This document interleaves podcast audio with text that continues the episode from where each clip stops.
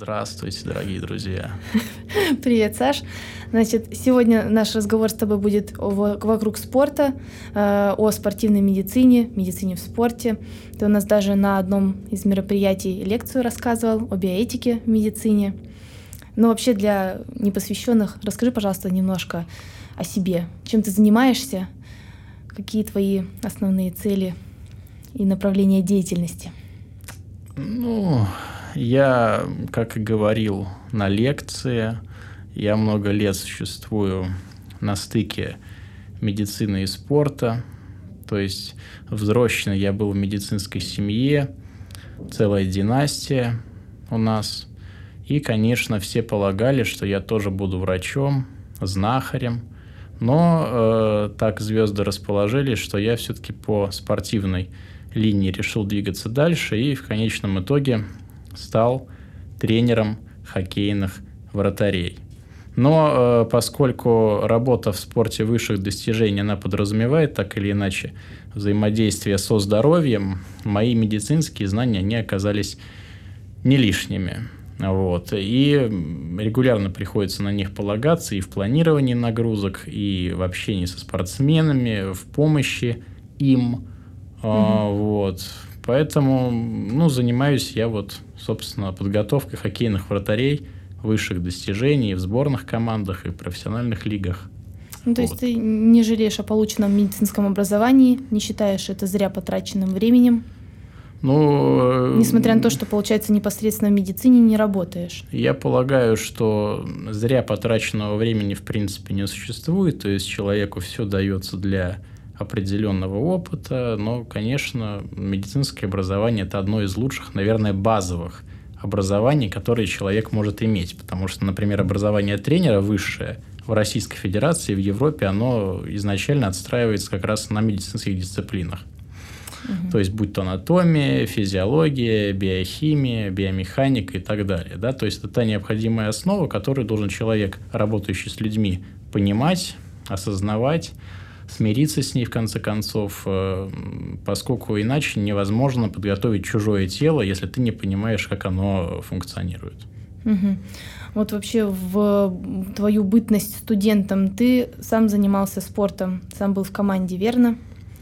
Верно. Вот, и, э, соответственно, чему тебя научил вот этот опыт, когда ты смог смотреть э, на ситуацию в команде со стороны спортсмена?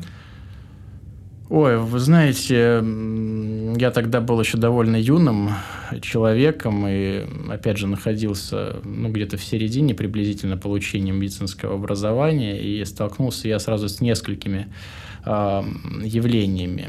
Одно из них – это потрясающие безграничные компенсаторные возможности молодого организма, то есть да. я просыпался в 5 утра, ехал на тренировку, потом у меня сразу начиналась вторая тренировка, после которой я отправлялся в университет, и после университета нагрузка была довольно большая, то есть у нас было порядка четырех пар, я возвращался обратно во дворец спорта и снова тренировался. А на следующий день опять.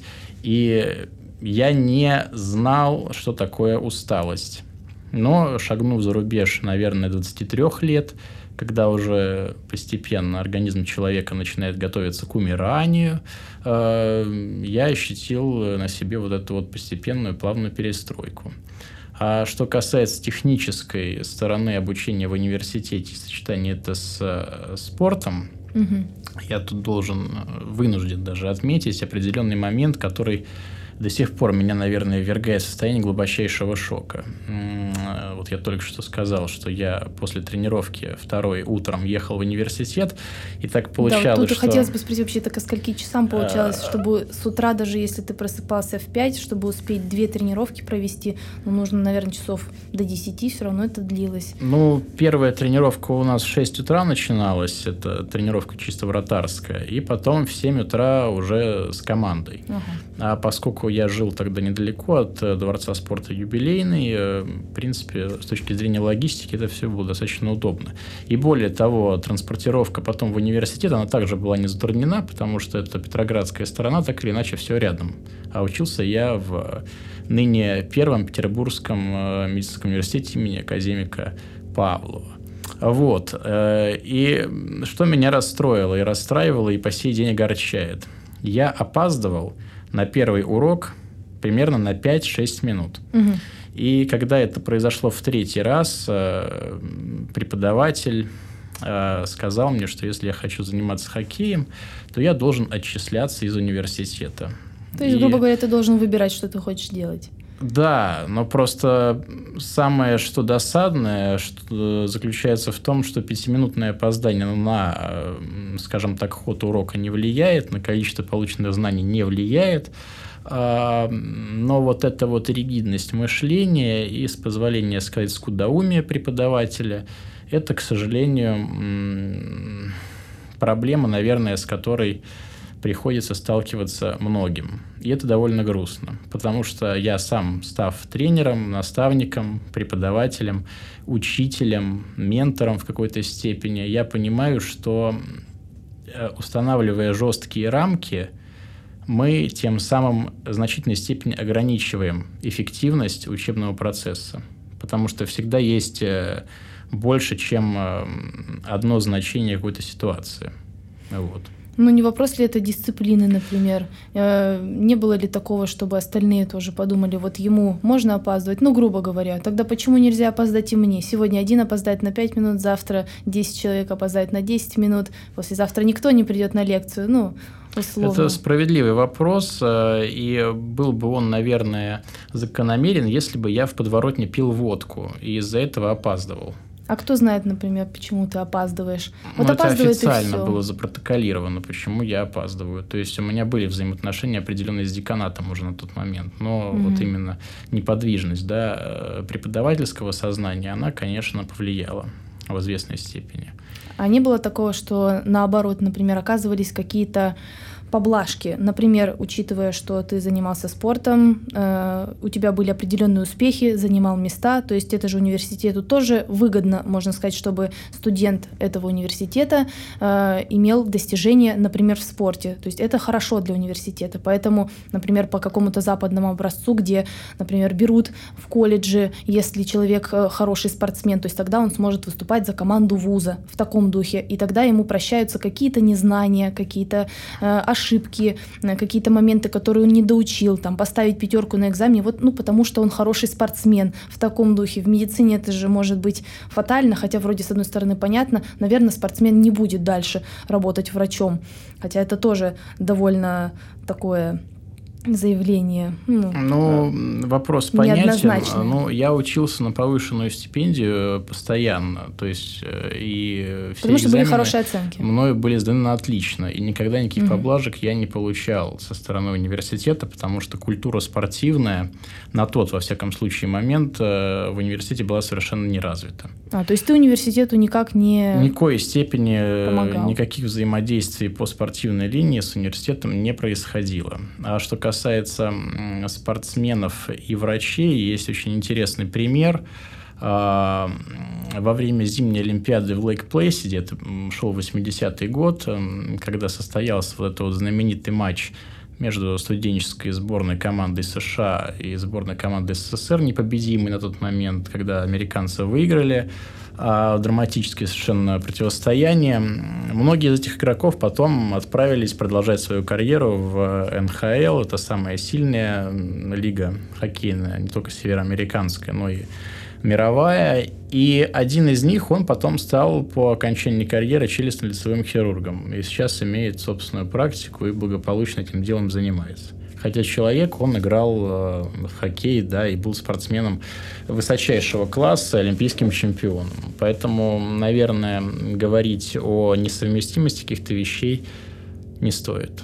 Да, просто сейчас, может быть, люди как-то так э, воспринимают действительность несколько ограниченно, потому что это можно услышать, ну, сплошь и рядом, что вот учеба в медицинском вузе такая тяжелая, такая сложная, столько времени она занимает, что невозможно буквально таки заняться абсолютно ничем, не то, что уж, то есть на какое-то там хобби или выйти погулять времени, говорят люди, не хватает, не то, что уж заниматься профессионально каким-либо видом спорта, имея там высокие достижения. То есть поэтому у людей складывается мнение мнение о том, что совмещать подобные вещи невозможно. То есть ладно еще учебу в каком-то университете, где можно учиться заочно, э, там, не посвящая сильно много времени учебе, будем честны. А вот в медицинском университете якобы это вот, ну, никак нельзя. Это популярная точка зрения. И, многие ведь действительно так считают. И знаешь то, что они вот пришли на пары, потом ушли домой, закрылись, сидят, что-то там учат. Э, и и С утра снова идут на пары. Это не безосновательно, но лично у меня есть определенный рецепт, который я выработал непосредственно во время обучения. Но здесь необходимо сделать небольшую оговорку. Я вначале уже сказал, что вырос я в медицинской семье, и, в принципе, с измольства я уже соприкасался со всеми вот этими дисциплинами в той или иной степени, и в этом развивался и рос. И поэтому, попав э, в университет, я не оказался в какой-то новой для себя атмосфере. И это, мне кажется, многих как раз студентов молодых э, тормозит э, в некоторой степени, потому что объемы информации колоссальные, действительно, да, будь то даже там те же самые базовые дисциплины вроде анатомии, приходится много учить, там проводить время в анатомической комнате и так далее. И это пугает, особенно после школьных объемов, после школы, когда ты вроде бы там хихоньки-хахоньки, можно особо не напрягаться, тут ты пришел в медицинский университет, у тебя э, полторы тысячи тысячи учебников, э, огромное количество уроков, нет времени между ними нормально поесть и все прочее. Но а, есть одна интересная, интересная закономерность. А, обучение в медицинском университете, на мой взгляд, оно призвано в первую очередь в человеке э, развить клиническое мышление. Угу. То есть это особый характер э, взаимодействия с получаемой информацией. И э, дальнейшие уже узкоспециализированные знания человек приобретает сам, полагаясь на самообучение. Это, наверное, даже хорошо, потому что когда мы целенаправленно что-то изучаем, эффективность подобных знаний всегда выше, на мой взгляд. И э, основная рекомендация и то, что помогало в свое время мне, это понимание, а не зазубривание определенных закономерностей. То есть, э, ну, огромное количество студентов-медиков, если их спросить, мне скажут, ну, вот сейчас учить так много, вот я сейчас сижу, mm-hmm. там у меня 250 страниц по гистологии, я вот... а по сути дела организм человека – это один из наиболее сложных, но, тем не менее, логично устроенных механизмов. У нас все системы, все клеточные взаимодействия, они все очень логичны. То есть, абсурда никакого нету. Mm-hmm. И если э, планомерно поступательно осознавать и вникать в эти закономерности, на что не требуется огромного времени. Для этого необходимо просто проникновение в дисциплину э, интеллектуальное. Если идти от понимания, а не от заучивания, то выяснится, что свободного времени на самом деле намного больше, чем кажется. Согласна, абсолютно. А как вот вообще, давай вернемся к тому, как получилось, что ты все же не остался спортсменом, а вот превратился в тренера. И вообще, э, почему не, э, ну, был ли перед тобой стоял такой выбор, что вот я хочу делать, хочу ли я заниматься больше спортом, или я хочу дальше заниматься медициной? И как произошел этот выбор? Медициной я э, заниматься никогда не хотел. Но выбор этот был сделан за меня моими родителями в свое время. Они, конечно, от этого открещиваются, но, естественно, 17-летний э, юный организм и разум, он еще не в состоянии осознавать, что ему нужно. Ну, в редких только случаях есть люди, которые уже, оканчивая школу, совершенно четко понимают, что вот да, я этим буду, и вся их жизнь действительно по этому сценарию развивается. А, как правило, все-таки довольно тяжело, потому что ну, у нас профориентирование в стране пока не развито, и понимать э, ощутимые какие-то там... Во всяком случае, мне было нелегко. Угу. Поэтому мне сказали, Саш, ну, вот, э, понятно, что мы все врачи, и вот у тебя вроде по биологии пятерка, и в химии ты хорошо разбираешься, а поступай-ка ты в медицинский университет. Ну и ладно. А я за неимением личных вариантов ты ну, решил принять вариант родителей? Мне казалось, ну, э, у меня был один одноклассник, э, отец которого был моряком. И в одиннадцатом классе он ему сказал, что ты будешь поступать э, на моряка. И в течение всего 11 класса я наблюдал за тем, как этот одноклассник читал какие-то книги про моряков, какие-то у него были атласы. То есть он в течение года себя убеждал, что ему это интересно. И в итоге стал моряком. Эм, а я просто подумал, что, ну, а почему бы и нет? Генетическая память, в конце концов, э, еще что-то, определенное родословное медицинское, да, то есть, наверное, э, я подумал, что тоже мне это понравится. Угу. Потому что абстрактно это интересно. Абстрактно мне это было близко. Но в практике я себя и тогда не представлял, и сейчас тоже Бог миловал. И вот я так поступил в медицинский университет. Так. Пока я там учился... Все время ты играл, правильно? В той или иной степени, да, можно и так сказать. И получается так, что пока я учился в университете, я не обнаруживал в себе желание действительно становиться практическим врачом.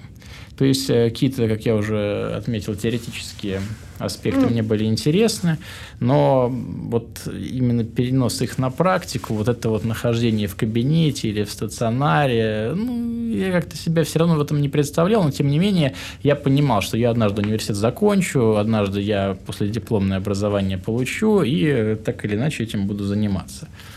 И все так получилось, да, что действительно университет я закончил, прошел интернатуру, ординатуру, а потом получил травму благополучно и э, провел уже длительное время дома в постели. И как раз в процессе вот этого вот э, таинства э, я понял, mm-hmm. что длина жизни, она относительна, и что самое главное, э, утраты временные невосполнимы ни в коей степени. То есть сейчас даже говорят, что нервные клетки восстанавливаются, да, вот нейрогенез, а клетки времени, они не восстанавливаются ни в коей мере. И поскольку жизнь – это явление одноразовое, у меня сошло озарение, возможно, ангел спустился с небес и э, сказал мне, что не нужно тратить время на то, что тебе духовно не близко. Mm-hmm.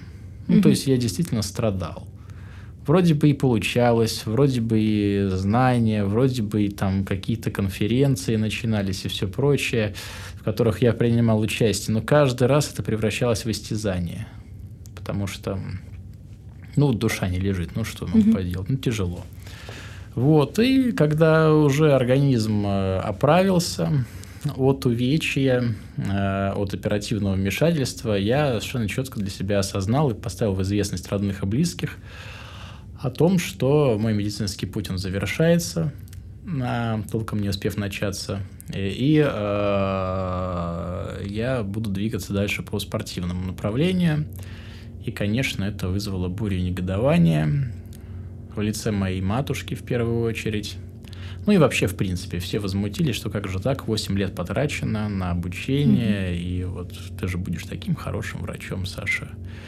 Но внутри меня это уже сформировалось, цветок этот возрос, и э, путь медицинский мой э, завершился, но не прекратился, потому mm-hmm. что мы в начале беседы уже сказали, что эти знания, они мне сию секунду постоянно, конечно, помогают, потому что являются основой тренерской деятельности в том числе. Mm-hmm. Вот э, расскажи поподробнее, в чем заключается непосредственно твоя тренерская деятельность? Э, чего она касается? То есть вот тренер вратарей, например, многим непонятно, мне кажется, вот что это значит. Э, то есть одно дело тренер команды, который разрабатывает там тактику игры, э, расставляет игроков, смотрит, чтобы все эффективно взаимодействовали.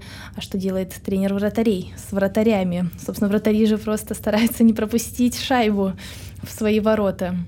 Я ждал этого вопроса. Более того, вот бытность мою еще э, игроком и э, в дальнейшем и сейчас мне очень часто задавали потрясающий вопрос – потрясающий, конечно, по своей глупости. А, меня спрашивали, а зачем в хоккее вратарь? Он же такой большой, а ворота маленькие. Ведь он может просто лечь в ворота и все. А на самом деле ворота, они приблизительно в два раза больше вратаря. Шайба очень маленькая, весит на 170 грамм и летит с огромной скоростью. И опытный игрок, э, технически подготовленный, может ее бросить так, так, что она попадет в мельчайшее совершенно пространство между вратарем и, там, предположим, стойкой ворот. Да? То есть угу. э, позиция хоккейного вратаря – это, наверное, одно из самых сложных явлений в хоккее в целом. Э, и справедливо говорить о том, что это спорт внутри спорта.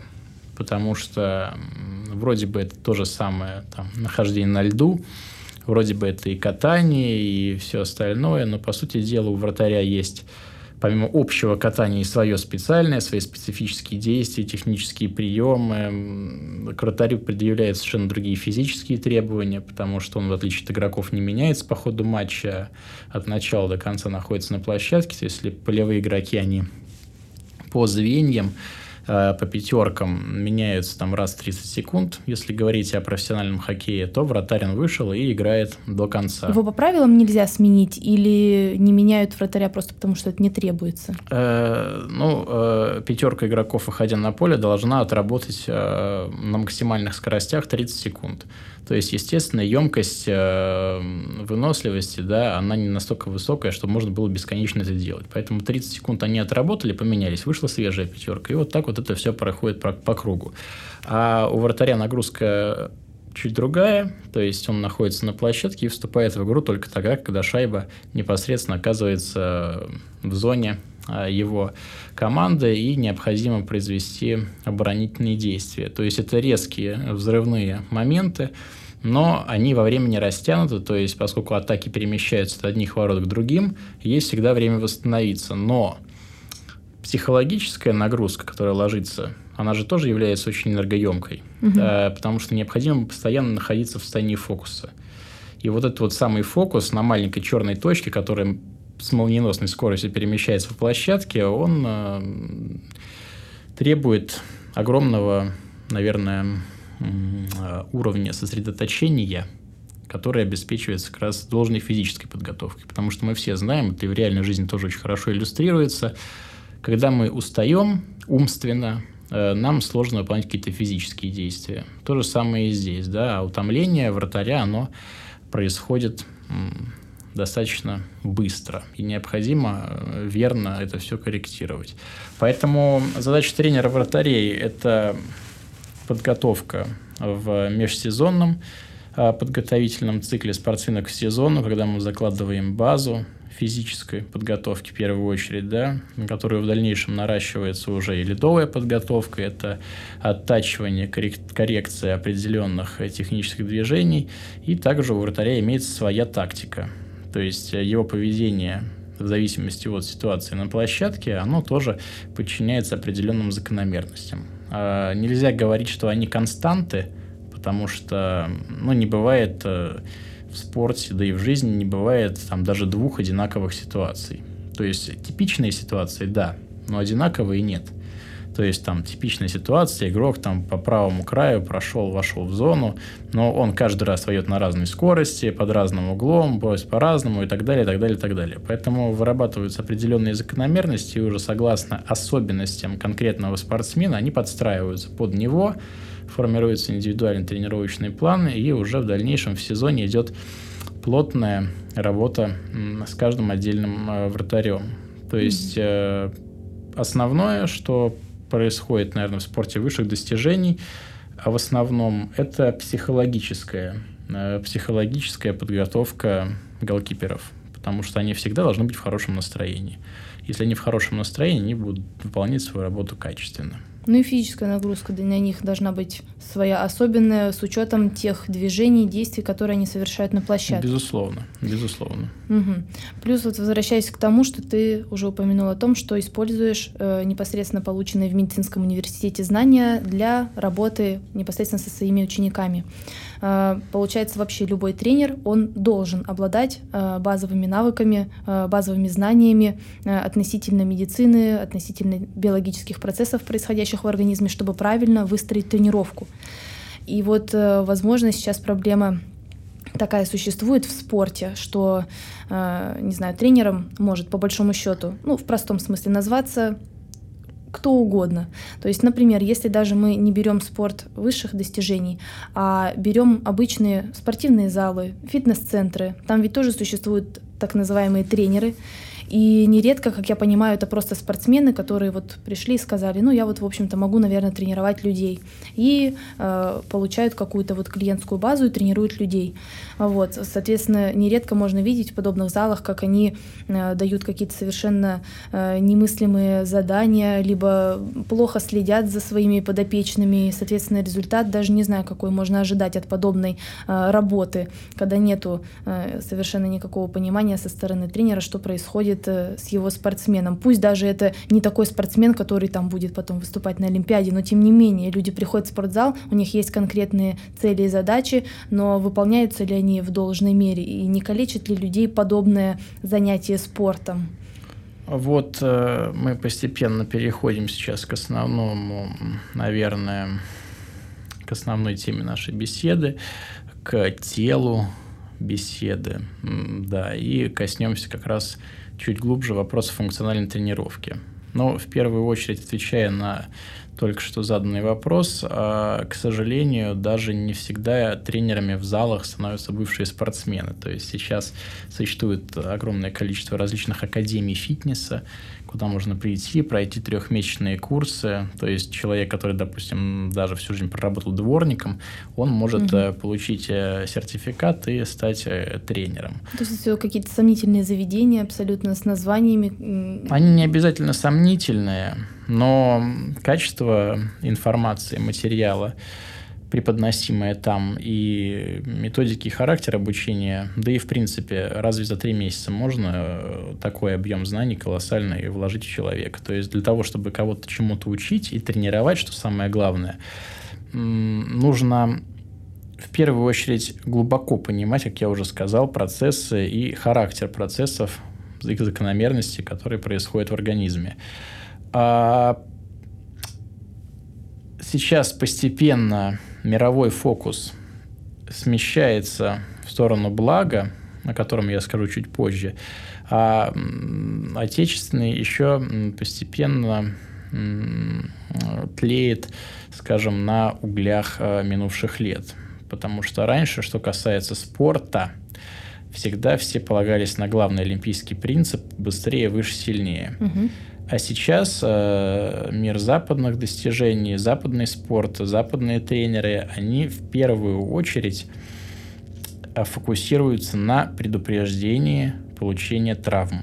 То есть они даже выделяют такое понятие, как пререабилитация. То есть нечто, что э, предшествует даже в принципе необходимости реабилитации. Потому что если раньше полагали, что вот если этот спортсмен сломался, мы возьмем другого, натренируем его, да, то сегодня э, человеческий ресурс, он все-таки более ценен, и э, все стремятся максимально продлить спортивное долголетие. Э, а это как раз достигается корректным подходом к тренировочным нагрузкам.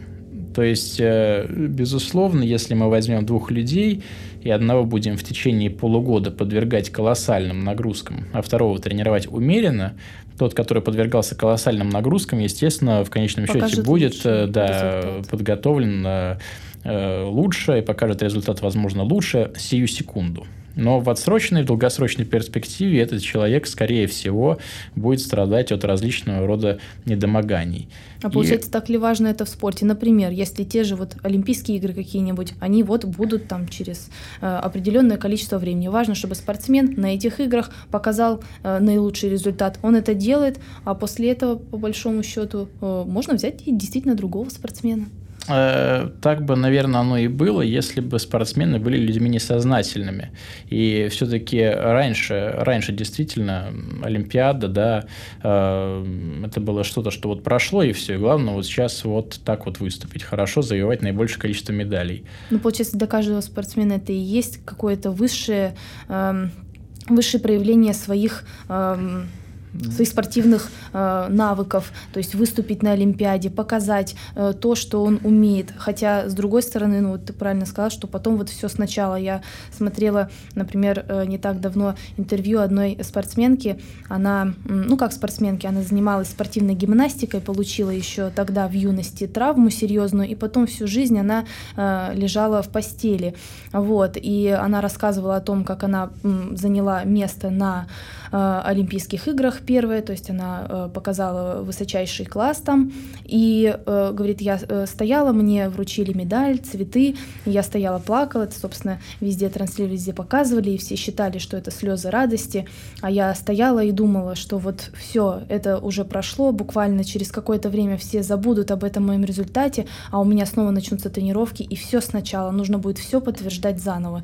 Поэтому, ну да, наверное, неоднозначно э, говорить о том, что вот выступление на Олимпиаде, и на этом можно заканчивать спортивную карьеру, и каждый спортсмен будет уже этим доволен.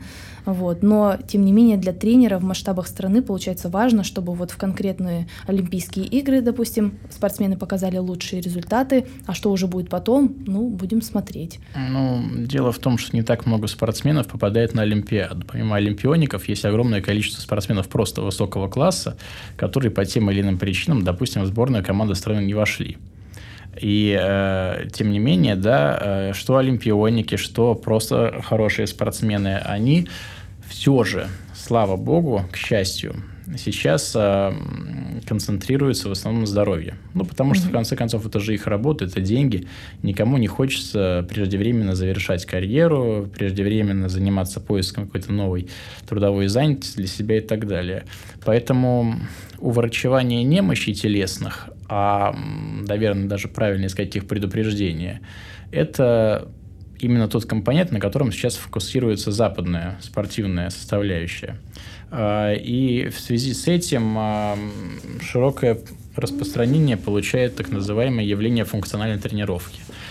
Так. А, вот давай перейдем подробно да, к этому понятию.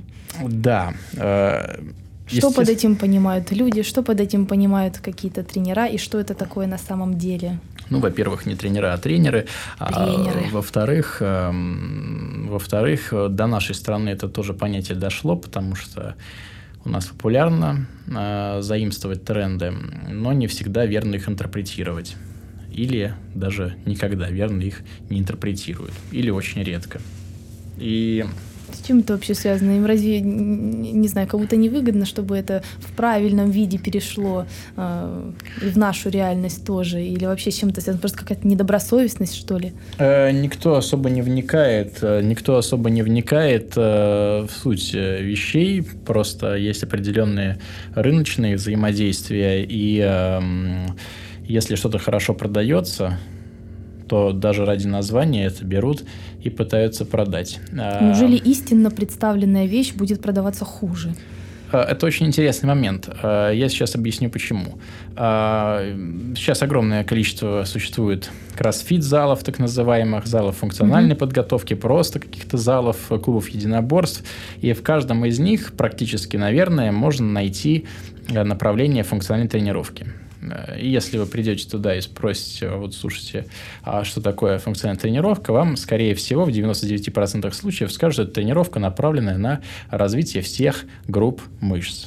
А, но если мы обратимся к первоисточнику э, и исследуем явление функциональной тренировки чуть глубже, то мы абсолютно без труда выясним, что уже из названия понятно основное направление данного вида физической нагрузки. То есть обеспечить верную функцию. А что такое верная функция? Ну, организм состоит он из молекул мяса, из э, многих других молекул, из костной ткани. И вот это все связывается воедино. И среди прочих э, образований выделяются такие, как э, суставы. Угу. И в суставах непосредственно осуществляется какое-то движение. Ну, какое-то движение. Неважно, там, в зависимости от типа сустава. А, хотя есть суставы, в которых движение не осуществляется. Да, Но ну, это не важно. А, тем не менее, мы говорим о чем-то, что так или иначе вовлекается, Двигается. да, вовлекается в физическую нагрузку, это движение. Движение – это жизнь. А, Соответственно, обеспечение верной функции этих суставов – это первостепенная задача любой функциональной тренировки. Потому что головной мозг, он об объеме мышц не знает ничего – он знает только, как управлять этими мышцами, как управлять этими суставами. И напомнить ему, именно напомнить это в условиях современной действительности, как должно управлять вот этими вот своими собственными структурами, это и основная задача. Потому что в дальнейшем на верной паттерн движения, мы можем наслаивать уже более сложные тренировки, которые являются акцентированными. Например, на развитие скорости, на развитие выносливости, там, силы, ловкости и так далее. Но без э, функциональной базы то есть без базы верных движений ничего из этого становится невозможным. Почему спортсмены или просто праздно шатающиеся в тренажерных залах люди получают травмы? Это все недостаток техники, либо ума. Э, недостаток ума – это вопрос отдельный, это отдельное занятие, но вот недостаток техники, mm-hmm. хотя это тоже косвенный недостаток ума. То есть, когда человек верует искренне, что все у него хорошо и никого не слушает, или учится у кого-то, кто не стремится его верно научить, и сам верует в свои заблуждения, это, к сожалению, приводит зачастую зачастую к трагическим последствиям. Даже возьмем базовые упражнения, как приседание. Например, mm-hmm. приседание – это очень простое упражнение, заключающееся просто в опускании и поднимании человеческого тела вниз и э, вверх. А, но если вы придете в тренажерный зал, вы увидите огромное количество людей, которые это будут делать неправильно. А те, кто будут это делать правильно, они этому научились, скорее всего, не нет, здесь. либо не здесь, либо пройдя огромное количество э, проб, ошибок и так далее. А по сути дела, есть определенные вещи, на которые просто необходимо обратить внимание, после чего становится элементарным, оказывается, приседать и выполнять там другие какие-то упражнения и так далее, и так далее, и так далее. То есть все это у нас замыкается на правильной постановке техники. Чтобы правильно э, обеспечить этот компонент необходимо как раз-таки понимать, а как вообще осуществляются движения в суставах, а на что они влияют? Ведь организм человека – это замкнутая цепь. Если мы воздействуем на одно, то обязательно воздействуем и на другое. Говорят, что приседание – это упражнение там, на, предположим, четырехглавую мышцу бедра, да, на квадрицепс. А, но разве справедливо говорить о том, что нагружая квадрицепс, мы не нагружаем ничего больше? На самом деле нет, потому что воздействие подвергается абсолютно все. У нас же тут э, все системы функционируют на благо обеспечения одного конкретного движения. И э, это тоже является иллюстрацией обеспечения функции. Э, поэтому, допустим, если вам тренер говорит, что ну, сегодня мы качаем бедра, не верьте ему, э, потому что нельзя никогда даже в одном упражнении качать, как они говорят, э, что-то одно. Что одно. То есть э, воздействию подвергается абсолютно все. И э, более того, более того, помимо активного есть еще и пассивное воздействие. Да? То есть тот же самый присед со штангой, например, это у нас воздействие на позвоночник. Да? А во время приседания ну, это просто, чтобы проиллюстрировать, да, например, важность техники выполнения упражнений. Во время приседания часто возникает эффект а, тазового изгиба, с позволения сказать, да, то есть когда немножечко таз изгибается при опускании да. вниз. Он может и как вперед, так и назад происходить. И, в общем, и то, и другое, оно способствует возникновению напряжения в области межпозвоночных дисков. А межпозвоночные диски у нас признаны в первую, призваны в первую очередь э, гасить э, компрессионную нагрузку, но не нагрузку на растяжение, вытяжение там, и так далее. Вот. И это как раз приводит к тому, что огромное количество вот этих вот спортсменов и, и э, э, любителей фитнеса часто жалуются на боль в спине. Что-то спина болит сегодня, пойду закачаю. Вот. И идут, закачивают спину. Хотя закачивать нужно совсем другое. Угу, тем самым только усугубляя свое положение, ну, можно сказать. Еще вообще, получается, все эти залы функционального тренинга, они, ну, кроссфит залы, они все, э, как я понимаю, предлагают такие тренировки, которые еще э, включают в себя, например, элементы тяжелой атлетики, что вообще немыслимо абсолютно без наличия э, технической базы. Атлетике, и, соответственно, да. да, тренера по тяжелой атлетике. Поэтому, ну, многие вот так, ну, есть спортсмены, там, тяжелоатлеты, они э, так вот косо смотрят на всех этих кроссфитеров, потому что они абсолютно э, неверно выполняют эти движения. Плюс они еще часто у них сопряжены с тем, что вот, не знаю, там идут какие-то э, комплексы упражнений, то есть там пробежал столько-то метров, э, пролез на канате, отжался столько-то раз, пошел внезапно выполнил толчок, потом внезапно взял на грудь, ну и что-то еще вот подобное сделал. Все это еще довольно должно быть в быстром темпе, поэтому, соответственно, в таком э, варианте выполнить что-то правильно, ну, не знаю, насколько это вообще возможно. И получается, люди, приходя туда, желают разработать, собственно, свои все группы мышц, а получают, опять же, травмы и невозможность э, тренироваться в полном объеме с течением времени. Вот э, что вообще с этим можно сделать? Как э, как предотвратить то, что люди вот идут заниматься, хотят э, сделать, так сказать, только лучше, а получают совсем не тот результат.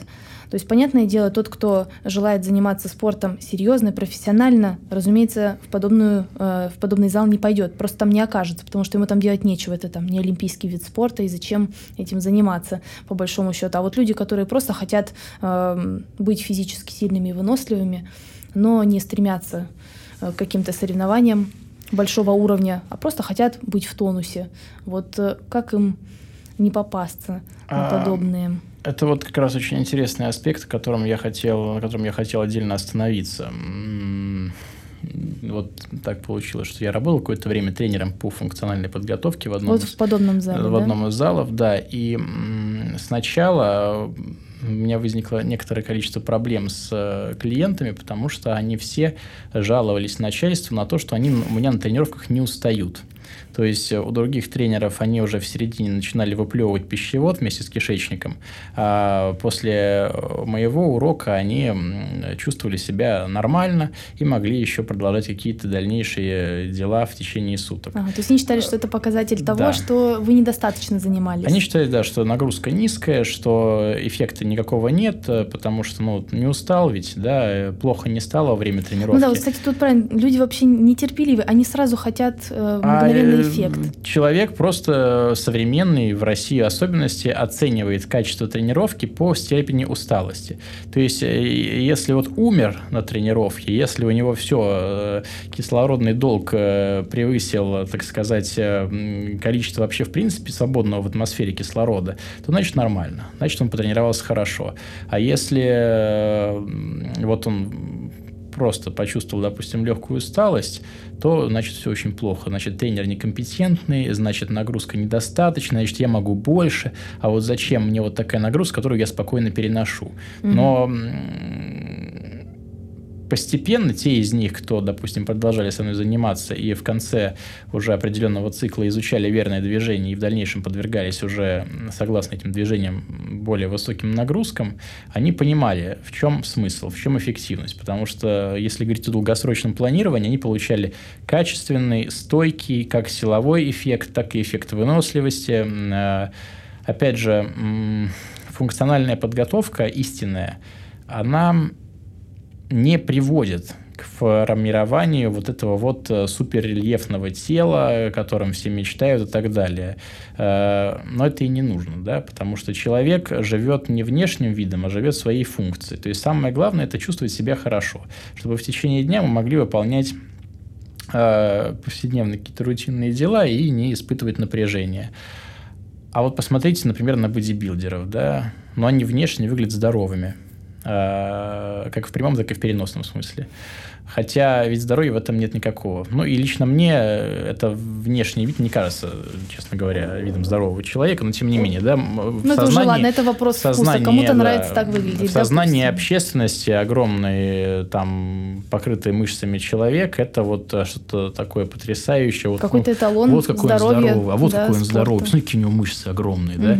Или, например, тело кроссфитера, оно тоже характерные особенности имеет. Это вот такое гипертрофированное, тоже раздутое какое-то э, условно красивое, но опять же, да, вот как э, справедливо отмечено, характер нагрузок, их рваный ритм и несоблюдение технических э, требований – это как раз и приводит к тому, что они внешне-то, может быть, здоровы, но внутри у них все суставы оставляют желать лучшего, потому что это просто ну, невозможно в э, рамках там трех минут, предположим, выполнить 200 упражнений, и каждый из них правильно, потому что там лень наступает там примерно после пятого-шестого повторения, и выполнять с запредельными весами это еще в взрывном темпе качественно невозможно. Это невозможно. Я с профессиональными спортсменами работал довольно много и продолжаю это делать. И могу сказать, что даже люди, которые являются атлетами, подготовленными очень хорошо, но они не могут выполнять э, непрерывно, технически верно угу. нагрузку. Вот из-за этого и происходит, что люди приходят, э, хотят получить один результат, получают совершенно э, другой.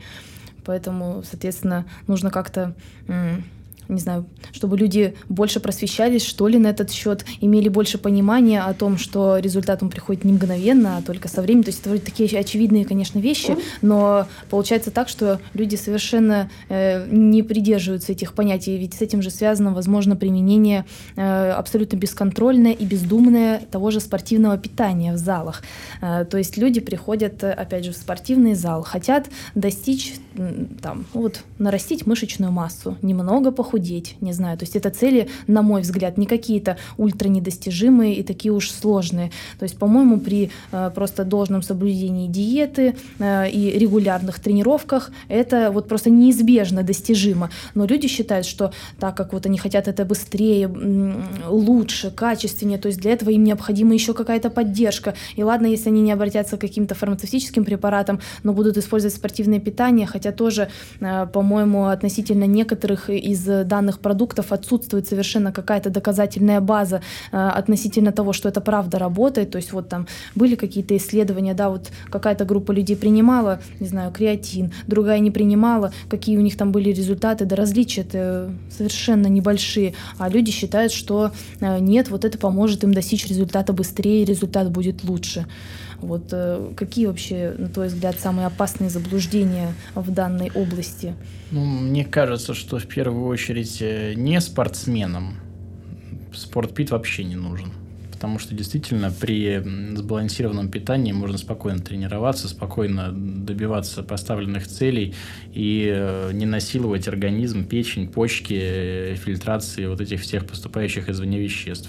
Ведь самое популярное это что у нас? Протеин. Это протеины, гейнеры, э, аминокислоты, там элькарнитин, ну, креатин. Креатин, ну, сейчас, наверное, в меньшей степени, но самое популярное это вот На самом деле многие знаю, кто истинно верует, что вот это им помогает. Ну, ну, это, я еще раз говорю, в спортсменах высших достижений, которые не успевают восстанавливаться под огромными нагрузками, это актуально все. Угу. Понятно почему. Потому что у них спрос энергетически намного выше, чем э, предложение. Ну, а тут вот то же самое. Люди приходят на тренировку, где они, собственно, выплевывают все свои внутренние органы, они считают то, что они под колоссальными нагрузками, им нужно скорее восстановиться, ведь завтра будет точно такая же убийственная тренировка. Ну, во-первых, они не десятилетиями находятся под такой нагрузкой, а во-вторых, угу. опять же, да, при сбалансе... И у них такая тренировка в день одна. У профессиональных спортсменов там может быть и 4, и 5, и так далее. Или 3, но каждый из них по 2 часа. Угу. А, правда, непонятно зачем, но такое тоже бывает. А, и а, а, человек, который не занимается спортом профессионально, спокойно может это все компенсировать. Опять же, да, что касается белков и прочего. А, вот я, если не ошибаюсь, 30 грамм белка в день, по-моему, усваивается организмом. А, по-моему, я не ошибаюсь. Но... Около того. А вот в подобных э, всех эм, в общем, э, на банках всех этих спортивного питания написано, допустим, что нужно принимать, ну там, не знаю, одну мерную ложку этого протеина, и там содержится его сколько там, 50 грамм, э, допустим, но в течение дня он ведь еще и что-то ест, а вот, поэтому ну, они ну, считают, что вот чем больше они поглотят, тем больше у них Я, усвоится. честно говоря, не уверен, что там в одной мерной ложке 50 грамм его, а, но сколько это там содержится, суть не в этом там, ну, предположим, там в одной мерной ложке ну, там 5, 5 не... грамм, предположим, ну, 5, предположим. А, ну, там, да, одной порции, да, во, одной вот так, порции, наверное, было вернее порции, сказать. Угу. 5, там, 10 грамм, предположим, 10, да, а, но многие там выпивают там 5-6 таких протеиновых коктейлей в день, там, да, и думают, что поможет, оно же там не в поможет. перерывах между приемом пищи, да, действительно ходят и То пьют. есть, э, получается, что непереваренный белок, он же способствует, так сказать, развитию процессов гниения,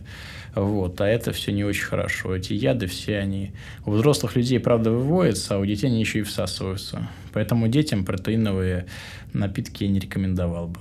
Хотя mm-hmm. однажды столкнулся с тем, что один тренер из региона России мне рассказывал о том, как 11-летним детям он дает аминокислоты перед играми, чтобы они быстрее бежали. Вот. Другой И вопрос, как что... быстрее бежали? Он говорит, что быстрее. Я спросил, как вот это реализовано, ведь аминокислоты не для повышения скоростной, там, все вот этой характеристики. То есть, сказал, скорее для восстановления, как ну, э, По сути дела, да, БЦА, да, вот эти комплексы. Он сказал, нет, слушай, ну, бегут быстрее. Ну, ладно. Бегут быстрее, значит, слава богу. Вот. То есть это уровень общей грамотности какой-то, а как э, компенсировать, откуда эти знания черпать, я, честно говоря, не знаю. Потому что ну да, действительно, что можно сделать с тем, когда информации-то на самом деле много и вся она доступна, ну, вот но люди просто не читают. Человек пришел в зал, увидел тренера, тренер там красивый, здоровый, там накачанный. Он него спросил, тренер ему сказал, слушай, делать нужно вот это, это и это. И человек поверил тренеру, все, он больше слушать никого не будет. Потому что вот перед ним вот этот пример стоит огромный, э, и если кто-то там что-то будет ему доказывать, он скажет, слушай, ну, там, мне сказал знающий специалист, и, в общем, я вижу, что у него результат есть. И опять же, да, внешняя картинка, она, к сожалению, прельщает. Прельщает. Но я думаю, что постепенно, так же, как и на Западе, это все вытеснилось э, разумными тренировками, да, вот этим интеллектуальным тренингом функциональным. Я думаю, что у нас тоже это рано, рано или поздно придет.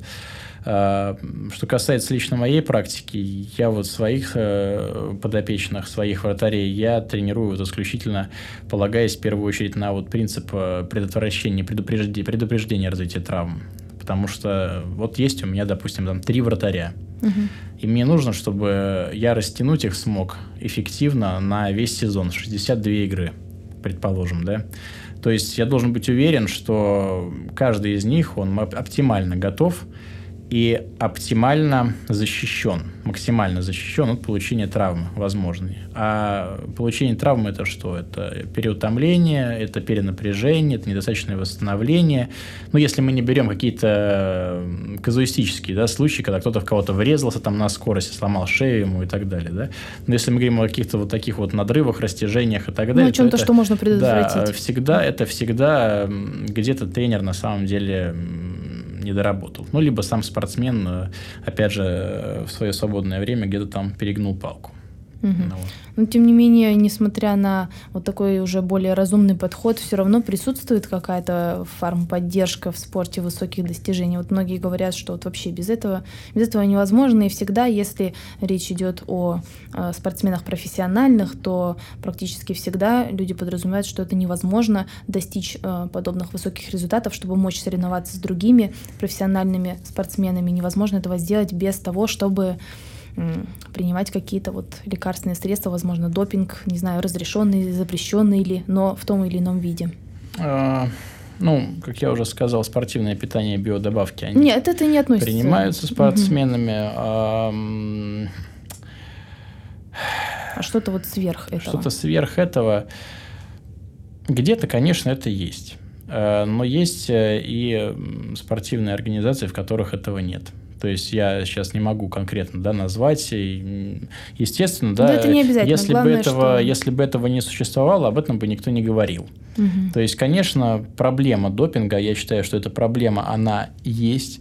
А, почему я это выделяю как проблему? Мне лично это не близко, мне это не нравится. Потому что все-таки интерес спорта заключается в демонстрации возможностей человеческого организма. Соответственно, соревнования – это не соревнование разгона этого организма, а это соревнование, э, скажем так, демонстрирующее, как можно развить организм естественным образом.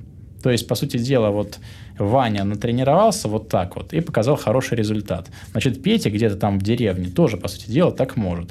Но э, если Ваню при этом накачивали огромным количеством препаратов, то Петя так уже никогда, э, Петя так никогда не получится.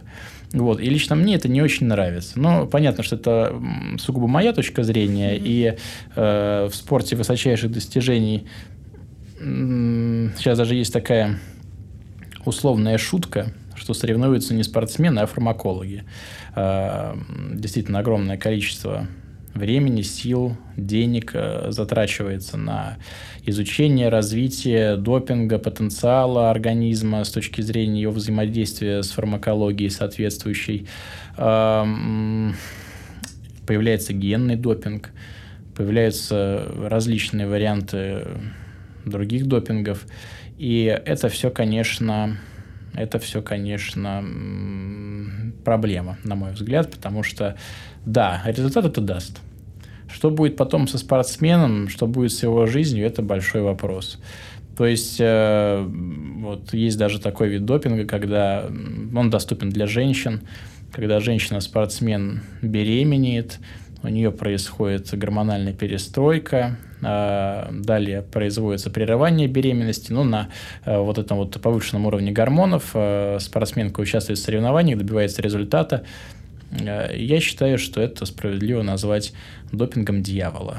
Вот, потому что это, конечно, что-то бесчеловечное совершенно. Но на что люди только не идут ради победы. Цена ну, каждый победы, она... расставляет сам для себя приоритеты, плюс если э, какая-то тренерская, психологическая работа идет, то если для спортсменки это важно, то вполне можно предположить, что она на это пойдет. Ну и вообще, раз идет развитие э, такой сферы, как допинг, то значит, получается, тенденция идет к тому, чтобы это все-таки использовать, конечно, а не отказываться конечно, от этого. Конечно. А, плюс, если посмотреть, например, на результаты, ну вот выбрать какой-то вид спорта и посмотреть на те результаты, которые показывали спортсмены на протяжении каких-то лет, то есть начиная с 1900 какого-нибудь года, не знаю, когда впервые этот вид спорта был представлен, да, и до современных дней, то видно, что результаты э, совершенно вот в какой-то момент происходит какой-то скачок, и спортсмены показывают результаты куда выше, чем они показывали э, раньше раньше. И получается так, что спортсмены, мне кажется, во многом сейчас вынуждены э, идти на то, чтобы использовать допинг, потому что, например, установленные рекорды какие-то, они, возможно, были установлены теми спортсменами, которые принимали э, какие-то поддерживающие их препараты. Соответственно, побить эти рекорды, не принимая препараты, возможно, уже не представляется. И спортсмен должен решить, ну раз он спортсмен, так его цель-то установить какой-то рекорд, показать результат лучше, чем у других. Получается, если он правда этого хочет, то он, он, он, он вынужден принимать допинг. Получается, да. Получается, да. И вопрос только в том, поймают его или нет. То есть, насколько его фармакологи оказались находчивыми и предприимчивыми. А, вот. Не, не убивает ли вот это вообще всю э, идею изначальную спорта как такового? Получается, это все становится только каким-то бизнесом и ну, на мой взгляд, убивает, конечно. То есть, лично мне, опять же, да, если меня спросите, мне это не нравится. Э, но то, что спорт превратился в бизнес, а не просто в метод рекреации, это факт. И спортсмены зарабатывают огромные деньги за счет э, контрактов с популярными известными фирмами, там, производителями спортивной экипировки и так далее, и так далее, и так далее. Поэтому, конечно, всем хочется жить хорошо, всем хочется зарабатывать деньги, всем хочется популярности, славы и спортивных результатов. И, естественно, как, э, как э, уже было сказано, к сожалению, наверное, это чаще всего без допинга невозможно. Взять даже хотя бы вот э, Олимпийские игры в Китае, когда китайцы собрали огромное количество медалей, и сейчас эти спортсмены, они неизвестно где. Ну, то есть никто о них ничего не знает. Потому что Китай, он вообще очень далеко шагнул в вопросах изучения допинга. То есть у них э, мощная лаборатория, насколько я понимаю. Угу. Потому что те спортсмены до сих пор же не пойманы. То есть нормально, у них ничего не нашли. Ну, правда, и спортсменов этих не видно, опять же. Но тем не менее. Ну, это только уже, может быть, каким-то додумыванием, да, косвенным там, там доказательством, но не пойман. Ну вот да, вор. вот то есть сейчас э, те пробы их, которые находятся в ВАДА, они чистые. Все нормально. Вот. Поэтому. Но мы же прекрасно понимаем, даже если спортсмен блеснул на одной Олимпиаде, а потом исчез с спортивной арены, то, наверное... Вероятно, с ним что-то произошло. Если мы говорим еще о системности, да, то есть не об одном спортсмене, а о группе спортсменов. Поэтому мне кажется, что здесь, конечно, угу. понятно, что эти соревнования лабораторий фармакологических, они, конечно, выходят на первый план. А вот такой еще вопрос касательно э, спорта и значит, каких-то э, заболеваний, например, э, связь вот с психическими какими-то заболеваниями, могут ли, то есть, во-первых, могут ли спортсмены, которые какими-то психическими заболеваниями уже обладают, имеют их в анамнезе, э, заниматься спортом успешно. И наоборот, бывает ли такое, что э, спорт, вообще вот этот вот э, постоянный стресс, какое-то давление провоцирует развитие психического заболевания. То есть причем, например, даже не обязательно у высокопрофессиональных спортсменов, а даже вот просто у человека, который, скажем, пришел спортивный зал, занимается с тренером, но, допустим, на него возлагаются какие-то совершенно немыслимые нагрузки. Потому что, вот, например, я тоже э, сталкивалась с подобным, что видела, как тренируются люди в, ну, то есть опять приведу в пример тяжелую атлетику, э, уж прости, вот, но э, люди, э, значит, занимаются и выступают в команде, то есть тяжелая атлетика вообще одиночный вид спорта, но в некоторых странах, например, люди занимаются в таких сообществах и потом выступают совместно, ну, там им засчитывают совместные очки и так далее, еще они выступают вместе, и получается так, что у них идут подряд довольно большое количество соревнований, то есть, допустим, вот в один месяц они выступили, потом еще через месяц они снова выступают, еще через через полтора или два месяца они снова выступают и так далее. И получается, что они чуть ли не вот полгода тренируются буквально на пределе своих возможностей, выполняя на тренировке каждый раз там 80, 90, 100 процентов от максимального э, веса их, который они могут поднять. Соответственно, э, не может ли подобный вот буквально спортивный прессинг, не знаю, привести э, к тому, что происходят какие-то нарушения в психической сфере человека? Конечно, может. И здесь даже я бы хотел выделить несколько групп подобных нарушений. Ну, вот первые, которых сейчас э, ты спрашиваешь, э, касательно прессинга, да, но ну, это все приводит к различного рода невротизациям, естественно, то есть невротический статус, он усиливается, потому что м- очень важно, чтобы тренер, помимо физической нагрузки, еще давал э, психологическую разрядку – то есть работал со спортсменом всесторонне, потому что э, задача любого тренера, э, скажем, квалифицированного, это воспитать как можно больше лидеров. То есть под лидером я подразумеваю самодостаточную личность. Э, очень часто получается так, что тренер становится для спортсмена идолом неким, который вот говорит, нужно делать вот так вот, и спортсмен подчиняется слепо. И э, он, скажем, э, ничего другого не понимает, не видит и не знает. И, допустим, если он уже понимает, что он на пределе возможностей, но тренер ему говорит, делай, делай, делай, делай, он будет делать до тех пор, пока не изломится. А, естественно, и усталость, и напряжение, может быть, какие-то боли, травмы, они не способствуют да, дальнейшим нагрузкам. И человек э, психика, она же также утомляется. То есть э, физическое утомление оно напрямую влияет на психическое утомление. И, конечно, все эти э, невротические состояния, они всплывают, потому что перед стартом, допустим, спортсмен может резко начать биться в истерике, плакать, там, да, все потому что просто в нужный момент э, тренер э, пережал, например, и не уделил внимания беседе, потому что беседа со спортсменом – это на самом деле ключевой, один из ключевых факторов достижения им успеха потому что верно мотивировать, верно объяснить путь, по которому мы двигаемся для достижения конкретной цели и задач э, поставленных, э, это вот, э, наверное, если не самое, то очень важное в деятельности тренера. Что касается следующих факторов, фармакологический фактор тоже может привести, да, то есть, например, применение стероидов анаболических, для кого не секрет, существует такое понятие интересное, оно называется стероидная ярость. Угу. Когда бесконтрольный человек уже просто на фоне переизбытка гормона в кровяном русле, он прямом смысле превращается в неуправляемое существо, в монстра и уничтожает все попадающееся ему под руку. Вот э, был такой американский рестлер, канадский, Крис Бенуа, э, и он э, в припадке стероидной ярости, он убил своего сына малолетнего и жену, буквально руками их разорвал, а потом сам повесился. Вот, э, пожалуйста. У бодибилдеров тоже такое встречается. Ну, то есть у спортсменов, которые принимают также есть еще посттравматические, посттравматические нарушения, да, ну, посттравматические энцефалопатии, которые у спортсменов силовых видов спорта, там, командных видов спорта регулярно встречаются. Тот же хоккей, американский футбол. Э, недавно была статья большая, исповедь одного профессионального хоккеиста, который закончил уже выступление в НХЛ, где он рассказывал о том, что перенес 13 официально зафиксированных сотрясений мозга ну и еще какое-то количество незафиксированных, которые были недостаточно, скажем, серьезными, чтобы он прекратил играть и обратился.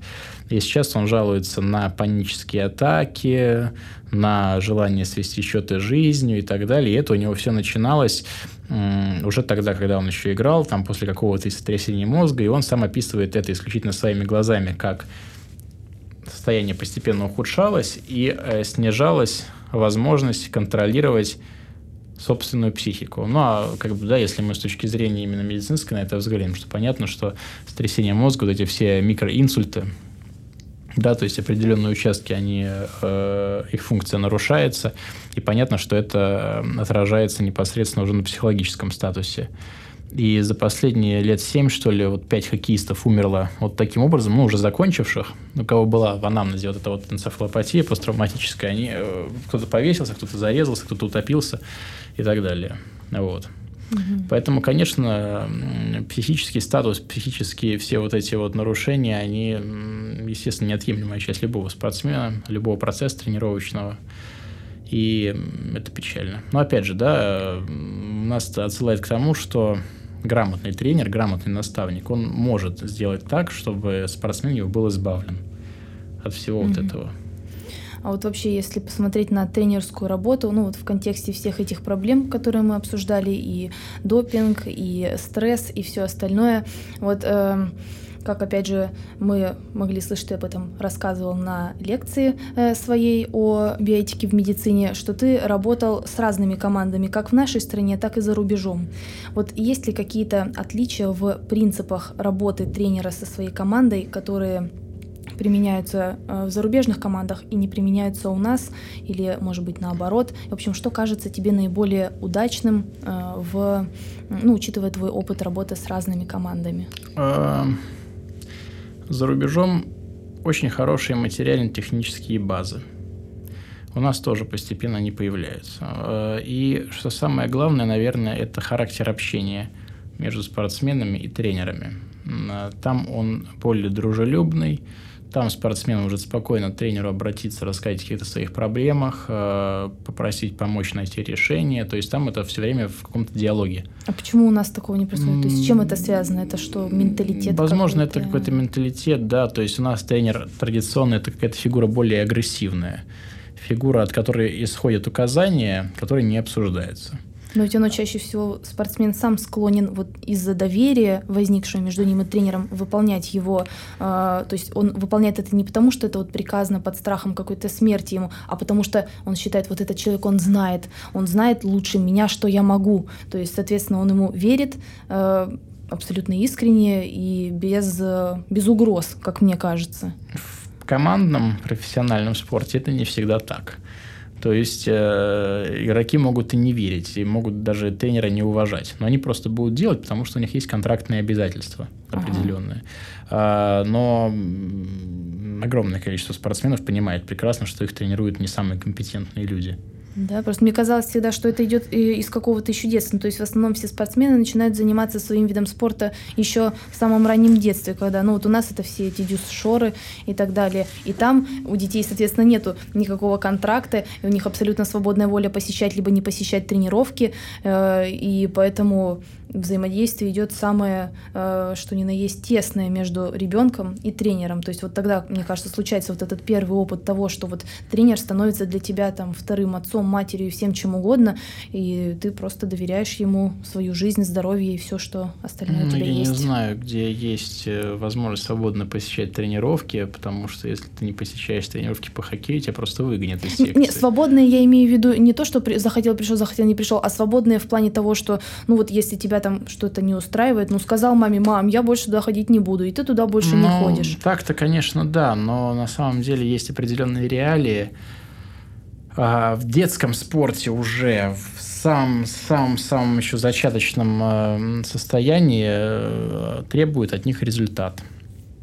Но они сами ведь его хотят тоже. Да Никто не ходит дети в секцию не хотят так. результат в 6, в 7, 8 лет. Они не могут еще этого хотеть. А разве э, ну, не получают тоже удовольствие от того, что вот он выступил на соревнованиях? Вот этот вот азарт объясню. выиграть. Э, за границей Эстония, Финляндия, Швеция, Норвегия, там до 12 лет у детей э, в хоккее не ведется учет личной статистики. Что такое личная статистика? Это кто там забил больше всего голов, там угу. отдал больше всего передач и так далее. То есть команда выиграла 5-0. Кто забил эти 5 голов, неважно. Общий командный результат 5-0. А, у нас а, каждому конкретному игроку в детстве уже там придумывают какие-то соглашения, контракты, какие-то переходы и так далее. Там уже ценные игроки, неценные. А, возникает понятие ранней специализации. А, но как вообще? Я не понимаю, почему это все происходит. Ведь известно, что, например, возраст начала – подготовки 7 лет. Угу. И начальный этап подготовки длится с 7 до 10 лет. А сейчас огромное количество секций по тому же хоккею вот в, в Петербурге, Москве, где можно из трех лет привести ребенка. Но ведь его нервная система, она только развивается. Он не может просто выполнять эти движения. Если он занимается с трех лет, предположим, до семи, и в 7 лет его придет мальчик, в его группу придет мальчик, которому 7 лет, он через полгода будет кататься точно так же на коньках, как тот, который занимался с трех. Угу. Потому что они будут находиться как раз э, в той э, зоне развития нервной системы, которая является восприимчивой для этого, для, для этого типа нагрузки. А, и малый ребенок, он должен познавать мир самостоятельно. То есть он не должен подвергаться каким-то специализациям. Вот. И дети, они, приходя вот эту секцию, сначала там с ними возятся, играют, но потом, как только появляется соревновательный компонент, а появляется он в нашей стране очень рано, угу. Сразу же они подвергаются прессингу со стороны тренера. Этот прессинг довольно агрессивный, по принципу, что вот у тебя не получилось, ты там самый худший в команде. Ну а маленький ребенок, услышав такое, он все то до свидания Очень сразу. Ну, то есть это на самом деле так, э, это след, который в психике остается на всю жизнь потом дети очень воспринимают болезненно подобные вещи. И так получается, что к 15 годам многие уже перестают заниматься, потому что они просто ненавидят. А, к 18 годам кто-то уже не может заниматься, потому что они уже выхолощены полностью. Ну а те, кто остаются, они, в принципе, ненавидят тренеров, ненавидят э, там весь этот э, управленческий блок, но занимаются спортом, потому что это их работа. Ну, это вот такое, как бы, угу. такая сухая, немножко грубоватая картина, но это к вопросу об авторитете тренера. Да, то есть, э, опять же, есть, есть тренеры очень хорошие, кому спортсмены относятся с должным уважением и так далее, но есть и те, которые, к сожалению, авторитарно выстраивают свое взаимодействие с коллективом, и даже если ты дает результат, он дает результат э, не самый, скажем так, качественный, не самый долгосрочный.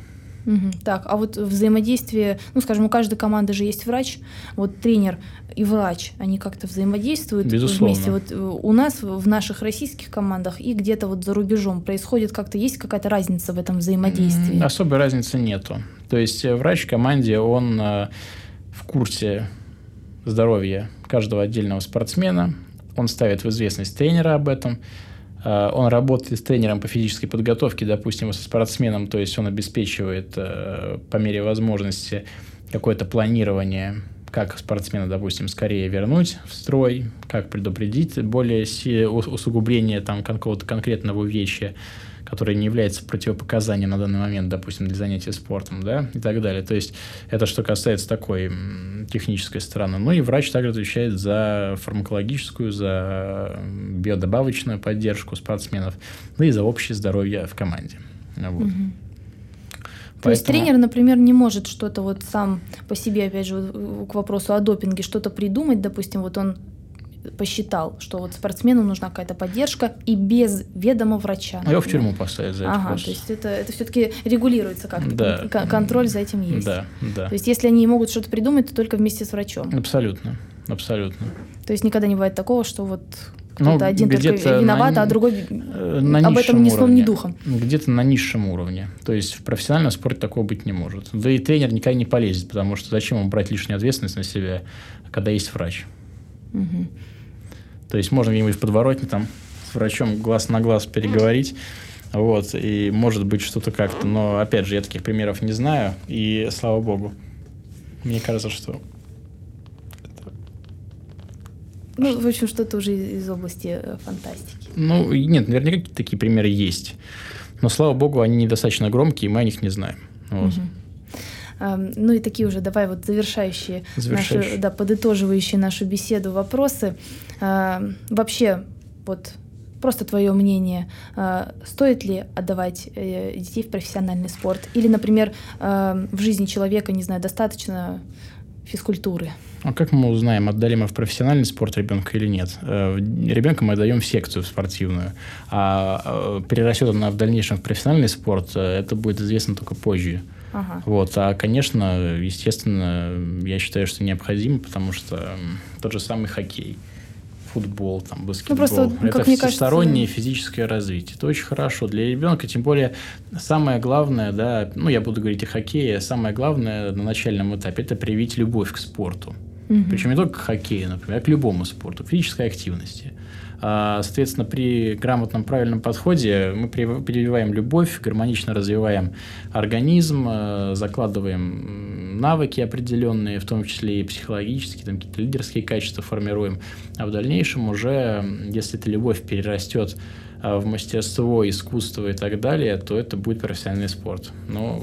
Просто я к чему задала этот вопрос, к тому, что э, такое вот э, расхожее мнение существует, что вот э, профессиональный спорт калечит, э, а вот э, калечит. умеренное занятие спортом, оно э, только благотворно влияет на организм, но, э, на мой взгляд, это вот, во-первых, мы, э, мне кажется, э, вот в беседе было наглядно показано, что и э, такой умеренный спорт, скажем, при неправильном применении, а он часто бывает неправильным просто потому, что э, профессионалов своего дела вот э, в этой области услуг спортивных, как бы это ни звучало, э, довольно низкий профессионализм э, тренеров. И поэтому получить травму гораздо проще, по-моему, чем находясь э, в какой-то профессиональной команде. Вот. А при этом, если ребенку это действительно нравится, если он хочет этим впоследствии заниматься все время, то почему бы и нет? Абсолютно, абсолютно, я согласен. Даже добавить тут нечего. Угу. Ну и э, такой э, вопрос пожелания. Э, в общем, сейчас же идет чемпионат мира по футболу. За кого болеешь и как думаешь, кто победит? Ой, я в футболе вообще не разбираюсь, ни за кого не болею, я не смотрю. Единственное, что могу сказать, что город Санкт-Петербург, он, конечно, страдает от э, огромного количества болельщиков, очень тяжело, но энергетика в целом благостная. То есть мне нравится, что много кругом довольных людей, радостных. Вот. Но я просто даже не знаю, кто участвует. Но, предположим, Бразилия участвует – Э, так как я тоже не, не сказать, что большой футбольный фан, но думаю, участвует. Ну, буду болеть Даша наденется. Вот надеюсь, ну, предположим, болею я за Бразилию. Вот. Надо будет посмотреть сейчас, после окончания беседы, участвует ли она вообще в чемпионате. Ну ладно, хорошо. Спасибо тебе огромное э, за разговор, что нашел время и пришел. В общем, думаю, получилось здорово. Спасибо. И вам спасибо. До свидания.